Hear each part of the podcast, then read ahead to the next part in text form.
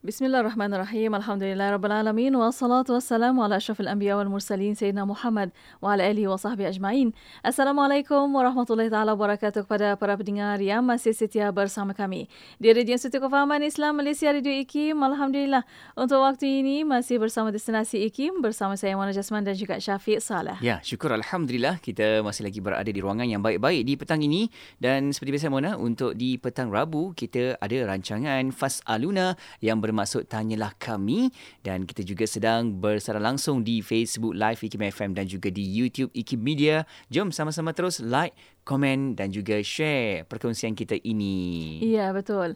Dan untuk para pendengar, ada soalan pertanyaan boleh hantarkan melalui WhatsApp konti kosong satu satu dua sembilan kosong kosong empat kosong kosong empat dan juga boleh tinggalkan di F B Live Ikim F M, di YouTube mm-hmm. Ikim Media. Dan untuk satu lagi syara ha, yang terlepas siaran atau boleh juga hantarkan melalui email rancangan FAS'ALUUNA fas at ikimfm dot my fas at ikimfm dot my. Ya, betul. Jom terus kita nak bersama dengan tetamu kita yang dah pun bersedia di talian ketika ini, mengalu-alukan kehadiran yang berusaha Doktor Nik Roskiman Abdul Samad, Fellow Kanan dari Pusat Kajian Syariah Undang-Undang dan Politik, Pusat Syarak, Institut Kefahaman Islam Malaysia, IKIM. Assalamualaikum, Assalamualaikum Doktor. Doktor. Waalaikumsalam warahmatullahi wabarakatuh. Apa khabar Syafiq? Mona, sihat? Alhamdulillah, sihat. Doktor sihat? Alhamdulillah, Ramadan okey. Alhamdulillah, okey saja. Kan puasa kita sama-sama, masya-Allah kan Doktor. Moga kita dapat lagi kebaikan. Kita, no? Itulah. Ya, betul Doktor. Semoga Kejap Allah taqabbal segala amalan kita insya-Allah. Amin. Amin, amin, amin insya-Allah. Baik Mona, mm-hmm. dalam bulan puasa, bulan Ramadan ni, uh, istimewa bersama dengan yang berusaha Doktor Nik Roskiman Abdul Samad, kita berbincang berkaitan dengan rahsia-rahsia puasa. Oh. Ya, betul. Mm-hmm. Dan untuk petang ini, uh, Doktor Nik akan bincangkan tentang Uh, bahagian terakhir pada petang ini, Masya Allah, mm-hmm. untuk uh, puasa sunat. Ah, betul. Mm-hmm. Dan uh, kategori puasa ni Doktor, dia ada juga yang wajibnya, yang sunatnya. Tapi mm-hmm. ada pula ganjaran-ganjarannya yang Allah sediakan kepada kita. Jadi Doktor, jom kita nak mulakan untuk sesi mukadimah ini. Silakan.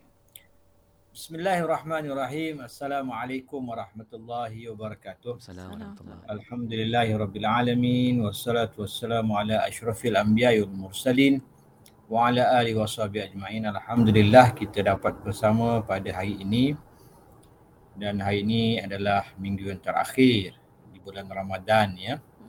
Dan uh, juga slot terakhir saya lah dalam FAS'ALUUNA untuk musim kali ini. Allah Allah, sedih kita. Bulan Allah bulan Allah. Depan tu diambil alih oleh sahabat saya Doktor Sani eh. Insya-Allah, ya. Insya-Allah. Rindu ah kita nanti Cik Nik. Baik, tak apa. Nanti kita jumpa balik. Sampai giliran saya nanti kita jumpa balik. Baik, insya-Allah, insya-Allah. Sepanjang sebulan ini kita telah bicarakan uh, kitab uh, Asrar As-Saum, kitab Asrar As-Saum yang dikarang oleh Imam Ghazali. Kitab ini ialah sebahagian daripada bab dalam Ihya Ulumuddin. Ihya Ulumuddin. Dan uh, dalam uh, kitab ataupun dalam bab tentang rahsia-rahsia puasa ini, Imam Ghazali membahagikan beberapa fasal, beberapa tajuk-tajuk kecil lah kita kira eh.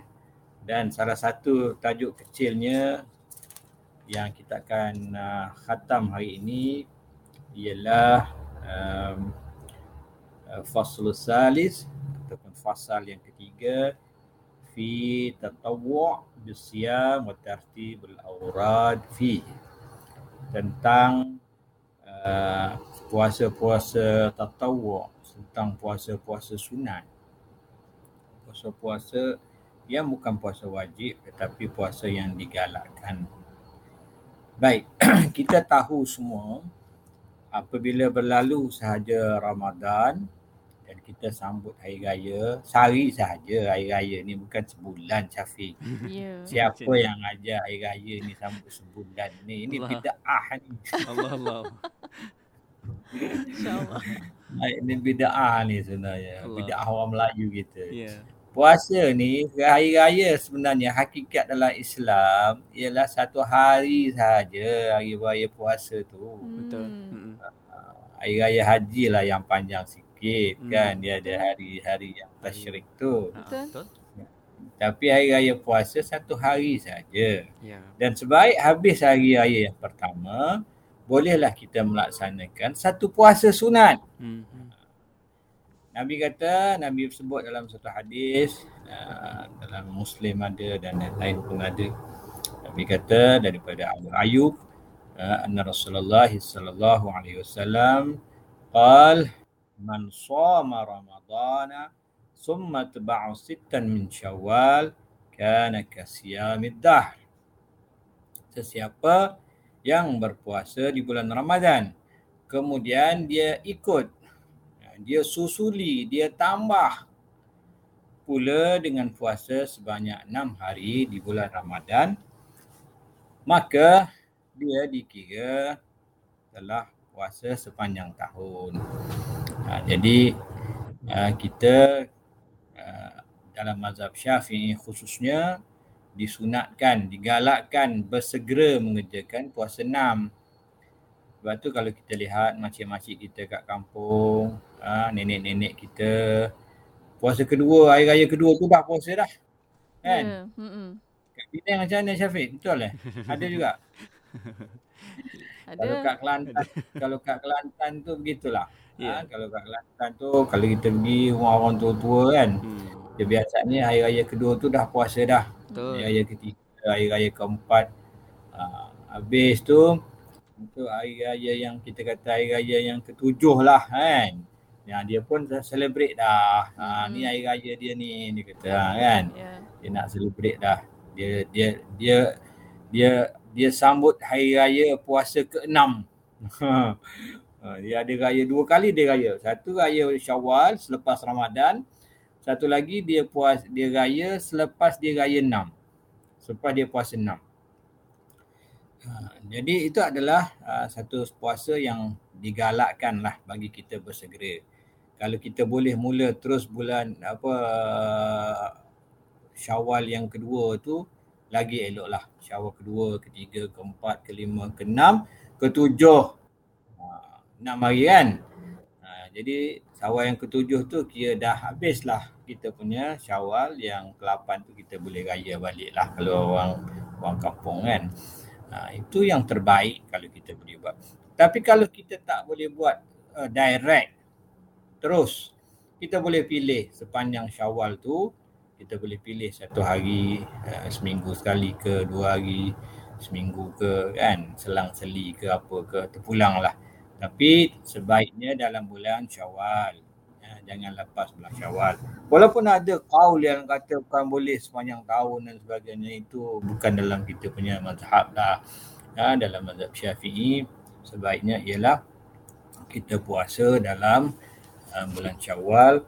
Mana-mana hari pun tak kisah. Uh, sama ada uh, terus lepas puasa hari raya ataupun uh, selang-seli dan sebagainya. Lepas tu masuklah bab orang tanya bagaimana kalau perempuan uzur nak qada, nak puasa. Itu dah masuk soalan fiqah lah. Ha, itu soalan fiqah, boleh sekali, niat sekali ke apakah. Yang tu Ustaz uh, Maulana Lutfi Muharram tanya dia. Uh, dia alim itu. Uh, bagi bab macam-macam lah, khilaf bab kat situ. Baik, Imam Ghazali menyebut dalam kitab ini, dalam fasal ni, kita balik kepada puasa sunat ni. Imam Ghazali menyebut bahawasanya ada pun dalam setahun, Uh, selain daripada Ramadan, ada hari-hari lain yang kita disunatkan berpuasa. Uh, sebenarnya dalam Islam ini, Mona, ada puasa yang sifatnya setahun sekali. Ada puasa yang sifat dia sebulan sekali. Mm-hmm. Ada puasa yang sifat dia mingguan. Ada puasa yang sifat dia harian. Yeah. Ha, kalau kita tengok puasa Ramadan ni ialah puasa yang sifat dia setahun sekali je kita puasa Ramadan. Ha, tapi ada puasa yang sifat dia uh, sekali juga. Sebagai contoh, hari Arafah, hari Ashura, uh, sepuluh hari pertama Zulhijjah. Itu adalah hari-hari yang digalakkan, disunatkan kita berpuasa. Sepuluh hari pertama bulan Muharram adalah juga hari-hari yang digalakkan kita berpuasa. Baik, ada hari yang digalakkan bagi kita berpuasa uh, kerap dalam bulan tersebut. Yeah. Sebagai contoh bulan Syaban. Mm-hmm. Bulan Syaban adalah bulan yang Nabi sallallahu alaihi wasallam dikatakan banyak menghabiskan hari-hari di bulan Syaban untuk berpuasa. Mm-hmm. Sebab tu kita lihat kadang ada orang berpuasa penuh Syaban. Kan? Yeah. Ha, terpulang. Ada orang kata tak elok, ada orang kata elok. Dan tetapi banyak hari di bulan Syaban Nabi sallallahu alaihi wasallam berpuasa. Sehingga diriwayatkan Uh, di bulan Syaban itu orang lihat seolah Nabi tidak ada hari yang Nabi tak berpuasa. Melainkan semuanya Nabi seolah-olah banyak hari yang Nabi berpuasa. Baik, dalam satu riwayat dikatakan sebaik-baik puasa selain daripada bulan Ramadan ialah bulan Muharram, bulan Allah. Ini juga satu bulan yang digalakkan kita berpuasa. Kerana apa? Kerana ini adalah permulaan bagi setahun. Kan, Muharram ini kalau kita kalender Islam kita awal tahun lah, kan, maka mm. kita digalak ke mm. untuk kita berpuasa di bulan Muharram. Baik, yeah. Kita dapat keberkatan. Uh, mungkin uh, itu dulu khidmah mm. dia Syafiq. Baik. Nanti kita sama balik. Betul doktor. Kita berehat seketika dan kembali lagi selepas ni kita bincangkan lagi dengan rahsia-rahsia puasa dan fokus kita adalah ibadah puasa sunat. Ya. ya. Dan untuk para pendengar, kita berehat seketika untuk waktu ini. Kita akan kembali selepas ini untuk anda terus setia bersama kami hanya di Destinasi IKIM.